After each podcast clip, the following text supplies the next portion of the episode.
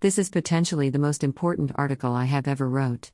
If you are reading this then I assume you know a little bit about who I am.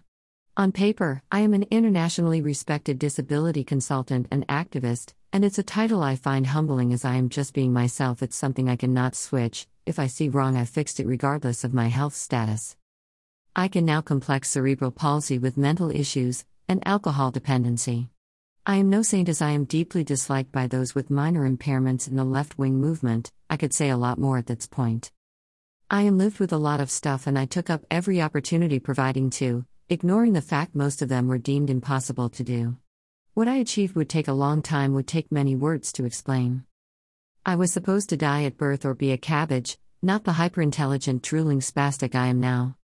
My whole family could not handle my hyperintelligent, and we parted in my 20s, leaving me to fend for myself. My brother once complained I was acting too disabled. The heart of the matter was in November 2019 when a normal chest infection turned into utter mayhem.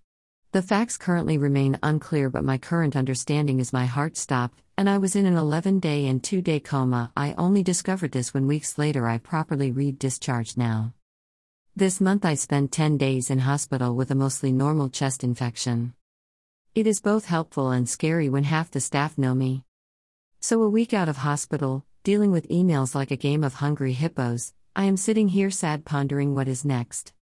My council has really stepped up to their plate, which I appreciated as I am been very emotional and I cope by emailing how I feel.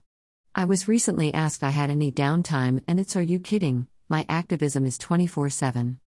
So the future, I got no idea anymore. There is no organization anymore that represents people with CP, and I still demand Scope to represent us instead of the politically work shy. Oh, yes, you can quote me Corbyn would have made Hilter look like Mary Poppins, NHS few steps away from being a mass killing machine, and it's run by namesake. I am not annoyed, but I am confused and upset. Much of my identity will be lose in hospital as they will never be seen in my achievements, large and small. Even in hospital, I am inspiring the staff by being there. I simply hope this article helps you.